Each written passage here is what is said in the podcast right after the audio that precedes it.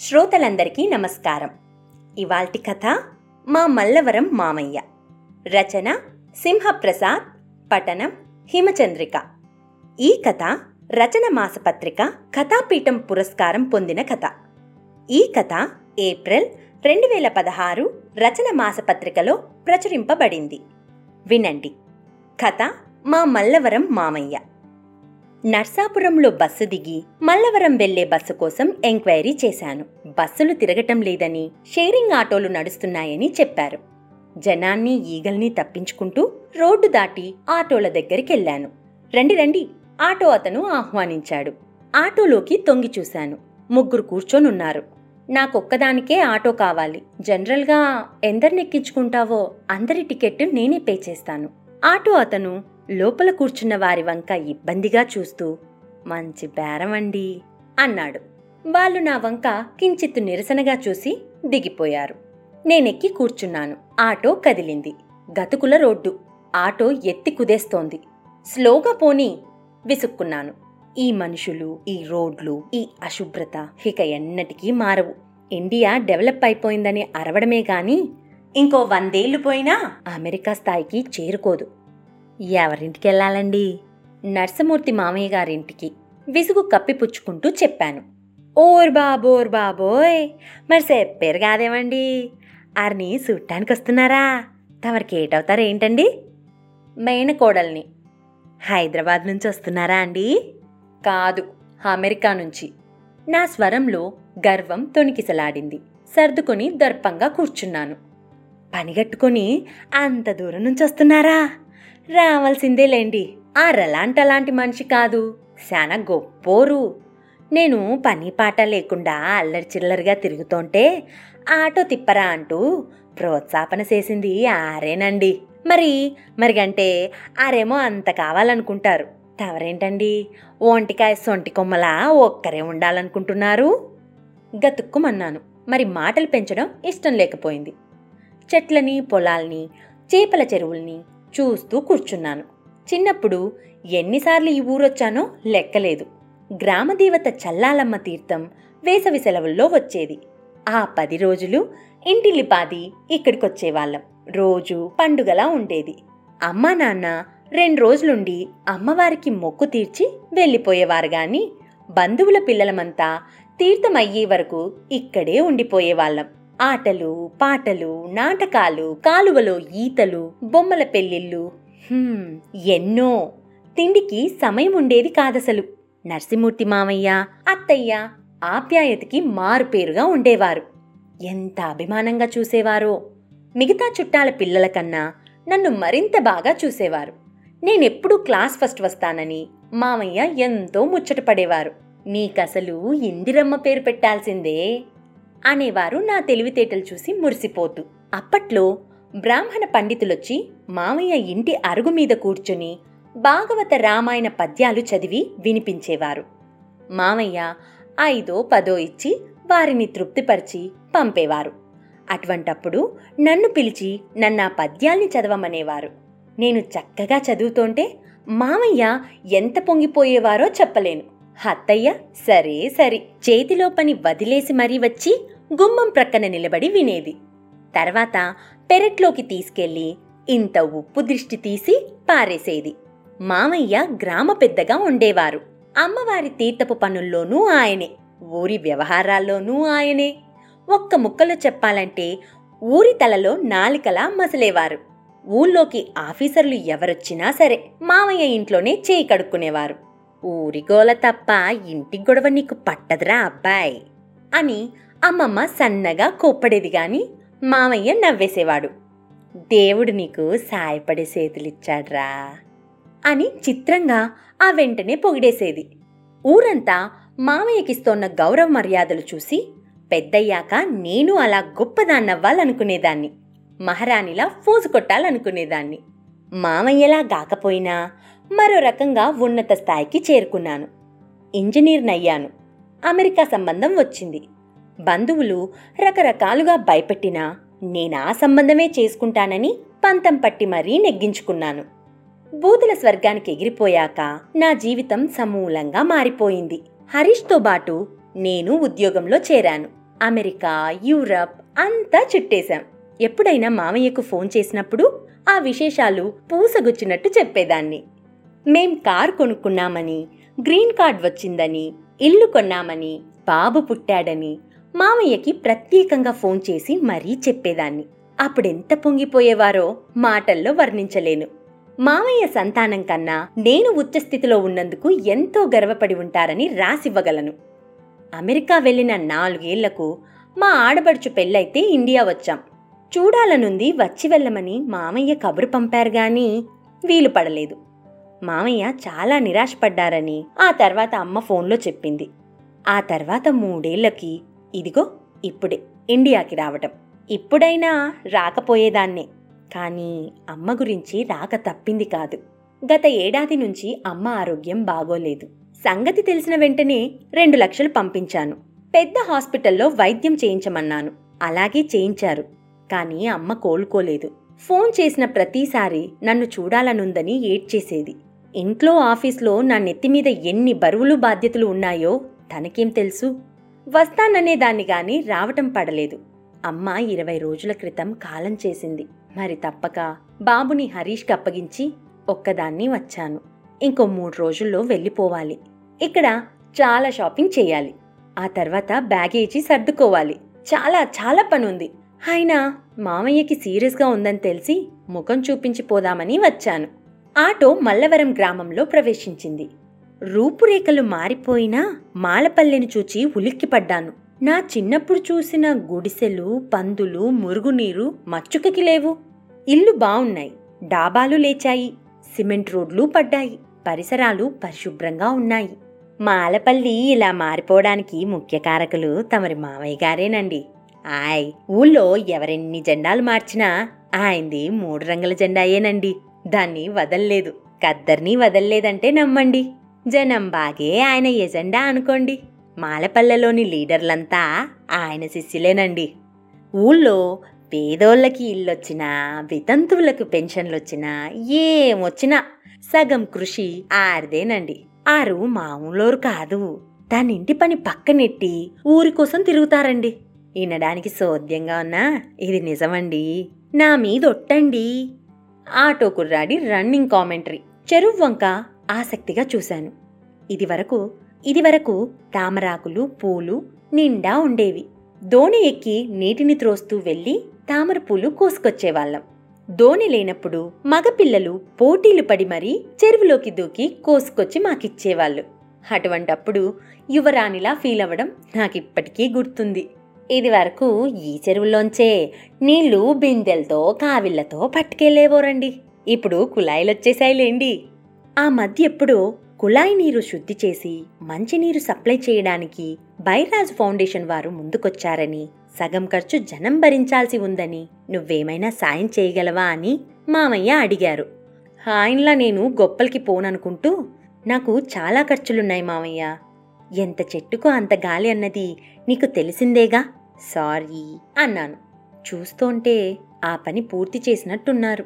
ఇదంతా మా మామయ్య గొప్పేనంటావు అన్నాను ఇంకేమనాలో తోచక. ఏ పనికైనా ఊరందర్నీ కలిపేరంటే గొప్పే కదండి.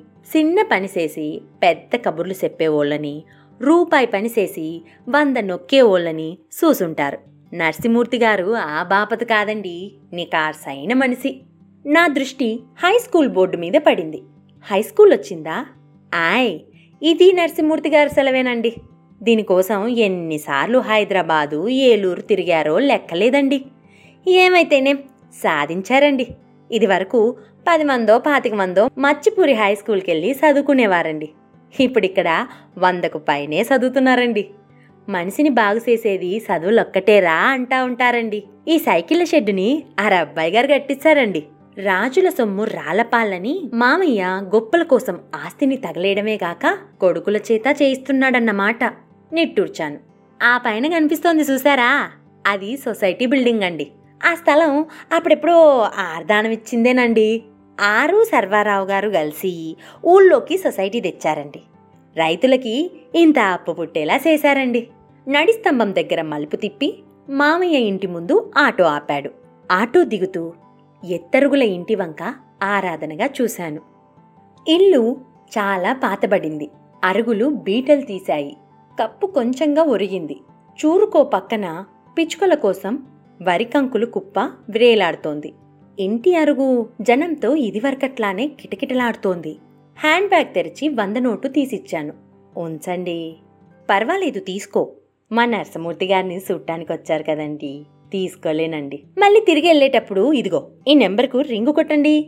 కాకిలా వచ్చి వాలిపోతాను. చిన్న స్లిప్ మీద సెల్ నెంబర్ రాసిచ్చి వెళ్ళిపోయాడు ఆటో అతను. నిజంగా పిచ్చోడే అనుకుంటూ లోపలికెళ్ళాను. అరుగు మీద జనం గుసగుసలు చూసి మామయ్య పోయారా? ఆదుర్దగా ఒకతన్ని అడిగాను. ఆయన పోతే శవాన్ని చూసి నేను చేసేదే ఉంటుంది నా ముఖం? వాళ్ళు నా వంక అదోలా చూసి తల అడ్డంగా ఊపారు. చిన్నగా నిట్టూర్చాను. వచ్చిన పని దండుగవ్వలేదు పెద్దబావ చిన్నబావ రా రాని రా అంటూ ఎదురొచ్చి ఆహ్వానించారు. అత్తయ్య నన్ను కావలించుకొని బావురమంది మీ మామయ్య మంచం పట్టారు తల్లి. సడన్గా ఇలా ఎలా అయింది పెద్దబావా లివర్ క్యాన్సర్లో గొంతుకతో చెప్పాడు. మై గాడ్ ట్రీట్మెంట్ ఇప్పించలేదా? సంగతి తెలిసేసరికే ముదిరిపోయిందన్నారు. గోదావరి పుష్కరాల్లో వద్దన్నా వినకుండా రోజు తలస్నానం చేశాడు. రొంప దగ్గు. కళ్ళు పచ్చబడ్డాయి. కామెర్లనుకొని వెళ్ళమందు వాడాం. ఇక్కడి డాక్టర్కి చూపించాం. ఏది పనిచేయలేదు నర్సాపురం తీసుకెళ్ళి టెస్టులు చేయిస్తే అప్పుడు బయటపడింది. ఇక రోజులు కాదు గంటలే మిగిలాయి. అప్రయత్నంగా దుఃఖం తన్నుకొచ్చింది. ఊరుకో అమ్మాయి వయసు పైబడిందాయే. పోవడానికి ఏదో కారణం ఉండాలిగా. అయినా మన చేతుల్లో ఏముంది గనుక? అందొకావిడ. ఆవిడ కాలం నా ఇల్లు నా వాళ్ళు అని పాకులాడతాం. శిలక ఎగిరిపోయాక ఎవరికెవరో వేదాంతం వల్లించింది మరో కావిడ. నాన్నని చూతూగాని రా అన్నాడు చిన్నబావ. హాల్లోనూ అరుగు మీద ఇందాకటి జనం కన్నా పోటెత్తి పెరిగారు. వీళ్ళంతా నాన్నని చూడ్డానికొచ్చారు. చటుక్కున హరీష్కి జరిగిన యాక్సిడెంట్ ఘటన గుర్తొచ్చింది. హరీష్ కారులో ఆఫీస్కెళ్తుంటే యాక్సిడెంట్ అయ్యింది. పోలీసులు ఆస్పత్రిలో చేర్చి ఫోన్ చేశారు. ఇంటి నుంచి నూట యాభై మైళ్ళ దూరంలో జరిగిందది. ఆ ప్రాంతంలో ఉన్న మిత్రులకి పరిచయస్తులకి ఫోన్ చేసి హెల్ప్ చేయమని అర్థించాను. పడుతూ లేస్తూ నేను వెళ్ళి అన్ని చూసుకోవాల్సొచ్చింది తప్ప వీకెండ్ దాకా ఒక్కరంటే ఒక్కరు తొంగి చూడలేదు. ఆయన అతిగతి పట్టించుకోలేదు. మామయ్య అంటే ఊరందరికీ చాలా అభిమానం అనుకుంటానే అన్నాను.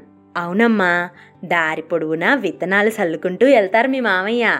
అవి మొలకలెత్తి మొగ్గదొడిగి పుష్పించి పూలబాటగా మారుస్తుంటాయి అన్నాడు ఒక ఆయన నాకేమీ అర్థం కాలేదు. చిన్నగా నవ్వి గదిలోకెళ్ళాను. లోపల పది మంది దాకా ఊరోళ్ళున్నారు. మంచానికి అంటుకుపోయి ఉన్నారు మామయ్య. కాళ్ళు చేతులు ఈనుప్పుల్లల్లా ఉన్నాయి. పొట్ట మాత్రం బాగా పెద్దగా ఉబ్బి ఉంది. ముఖం పీక్కుపోయినా ఏదో కాంతి వేలాడుతూనే ఉంది. రామ్మా రా! ఇలా కూర్చో. ఎలా ఉంది మీ అమెరికా? చాలా బాగుంది. మీకెలా ఉంది మామయ్య? నాకేమమ్మా మహారాజులా ఉన్నాను. జరుగుబాటుంటే జ్వరం అంత సౌఖ్యం లేదన్నారు తెలుసా? అని నవ్వారు. అమెరికా అంతా తిరిగి చూసావా అమెరికా యూరప్ అన్నీ చుట్టేశాం. గొప్పగా చెప్పాను. సంతోషం. అక్కడేం గొప్పలున్నాయో నాకు తెలియదు కానీ మన దేశంలోని శాంతినికేతన్ చూసావా రామప్ప దేవాలయం త్రివేణి సంగమంలో స్నానం చేయలేదు కదూ? అన్నట్టు కన్యాకుమారి వెళ్ళలేదు అవునా? ఇహ అటు హంపి ఇటు కోనార్క్ గుర్తుండే ఉండవు. పొట్ట కోసం ప్రపంచం చుట్టి రావచ్చు గాని మన వేళ్ళని మన సంస్కృతిని మర్చిపోకూడదు తల్లి. మనం ప్రతివారికి హితులుగా సన్నిహితులుగా స్నేహితులుగా ఉండాలి. నన్ను ముట్టుకోకు నా మాలకాకి అన్నట్టు ఉండకూడదు. నా చిట్టి పొట్టకు శ్రీరామరక్ష అనుకోకూడదు. ఇదంతా నాకెందుకు చెప్తున్నారో? అర్థం కాక అయోమయంగా చూశాను. అందరి ముందు అలా చిన్నపిల్లకి చెప్పినట్టు చెబుతోంటే ఏదో నూన్యతగా అవమానంగా అనిపించింది. ముక్కుపుటాలు ఎగిరేస్తూ నిర్లక్ష్యంగా చూశాను. అప్పుడు స్ఫురించింది. మామయ్య సంతానం ఎవ్వరూ అమెరికా ముఖం చూడలేదు. ఆ అదృష్టం కేవలం నాకు మాత్రమే దక్కిందని ఈర్ష్యతో కుళ్ళిపోతూ అలా మాట్లాడి ఉంటారు. ఎక్కువగా మాట్లాడొద్దన్నారు డాక్టర్. విశ్రాంతి తీసుకోనాన్నా చిన్నబావ కల్పించుకుంటూ అన్నాడు. మేమొచ్చి వాగిస్తున్నాం వెళ్ళొస్తాం అన్నారు ఒకరు ఏం పర్లేదు ఉండండ్రా. మీ అమ్మాయిని చదువు మాన్పించి పెళ్ళి చేశావంటే ఊరుకునేది లేదు రోయ్ చదివించరా. తన కాళ్ళ మీద తనని నిలబడని. ఆ తర్వాత పెళ్ళి చేయి. అది సంతోషపడుతుంది. కడుపుని పుట్టిన వాళ్ళు చక్కగాను పెరుగుతారు. తమరి మాట కాదనగలమేంటి అలాగే చేస్తానులేండి. ఒక ఆవిడ ముందుకొచ్చి మా పిల్లలు వాటాలు తెగక కాళ్ళు దువ్వుకుంటున్నారు మీరు మాట చెబితే అంది కళ్ళొత్తుకుంటూ. మాదొచ్చదు వెదవలు వాళ్ళని నా ముందుకు తీసుకురా ఇంత గడ్డి పెడతాను. ఒళ్ళెదిగితే చాలదు బుద్ధి ఎదగాలి అంటూ ఆవేశపడి ఆయాసపడసాగాడు మామయ్య. నెమ్మది నెమ్మది గుండెలు నెమిరారొకరు. ఏదో గుర్తొచ్చింది కాబోలు. నాకేం కాదు కానీ మా పెద్దోడేడి? అని అడిగారు. పెద్ద బావ ముందుకొచ్చాడు. పశువుల శాలలో మూల చెట్టును కొట్టమన్నాను. ఇంకా కొట్టలేదేంట్రా? వెంటనే కొట్టించి కట్టెల నిండలో ఆరబెట్టించు. అవసరం వచ్చాక అటు ఇటు పరిగెడితే కాదు. ముందు సూపు ఉండాలి. ఎల్లెల్లు. మీకేం కాదు నరసమూర్తి గారు ఒక గ్రామస్తుడు అన్నాడు. ఇప్పుడు కట్టెల అవసరం ఏముంది మామయ్య? అమాయకంగా అడిగాను. ఈ కట్టె కాలడానికి కావలసింది కట్టెలే కదా. రాజైనా పేదైనా వెళ్ళాల్సింది ఒక్క చోటికేనే వట్టి చేతులతోనే. నా ముఖం ఎర్రబడింది. ఎందుకొచ్చానా? అని తిట్టుకుంటూ ముళ్ళ మీద కూర్చున్నట్టు కూర్చున్నాను. మీరు విశ్రాంతి తీసుకోండి నరసమూర్తి గారు. ఒక ఆయన అన్నాడు నాకు తెలుసులేరా? ఒరే సుబ్బన్న పెదరామన్నకి ఈ నెల పెన్షన్ రాలేదంట. నర్సాపురం వెళ్ళినప్పుడు కాస్త కనుక్కో. తలూపాడతడు. మామయ్య ధోరణి చాలా చిత్రంగా అనిపించింది. చనిపోయే ముందు ప్రశాంతంగా ఉండకుండా ఏ భగవద్గీతో వినకుండా ఊర్లో వాళ్ళ గొడవెందుకో? ఎంత కీర్తి కండూతి ఉంటే మాత్రం మరీ ఇంత ఇదా? ఉండబట్టలేక నా మనసులోని మాటల్ని కక్కేశాను. రిటైర్డ్ అవ్వడానికి ఇంతకంటే మంచి అవకాశం నాకు మరి రాదు. ఇన్నేళ్ళు ఊరి కోసం జనం కోసం తాపత్రయపడ్డారు. శక్తికి మించి చేశారు. ఆస్తిని సైతం హారతి కర్పూరం చేసేశారు. ఇంక చాలు మావయ్య ఇంక ఇవన్నీ వదిలేసే. హాయిగా కృష్ణ రామ అనుకో. ముసిముసిగా నవ్వాడు మామయ్య నా ముద్దుల మేనకోడలు ఏమందో విన్నావట్రా? అమెరికా అమ్మాయి అమెరికా ఆలోచనలు అని చెప్పి నా వంక ఆప్యాయంగా చూస్తూ అన్నారు. నేనింకా బ్రతికే ఉన్నాను తల్లి. సమాప్తం. మీరు ఇంతవరకు విన్న కథ మా మల్లవరం మామయ్య. రచన సింహప్రసాద్ పఠనం హిమచంద్రిక. ఈ కథ రచన మాసపత్రిక కథాపీఠం పురస్కారం పొందిన కథ. ఈ కథ ఏప్రిల్ రెండు వేల పదహారు రచన మాసపత్రికలో ప్రచురింపబడింది. ఇలాంటి మంచి సామాజిక స్పృహతో ఉన్న మంచి కథతో మళ్ళీ మీ ముందుకొస్తాను. అంతవరకు సెలవు నమస్కారం. ఇలాంటి మరిన్ని కథలు వినాలనుకుంటున్నారా? అయితే సబ్స్క్రైబ్ చేసుకోండి సింహప్రసాద్ ఛానల్ని.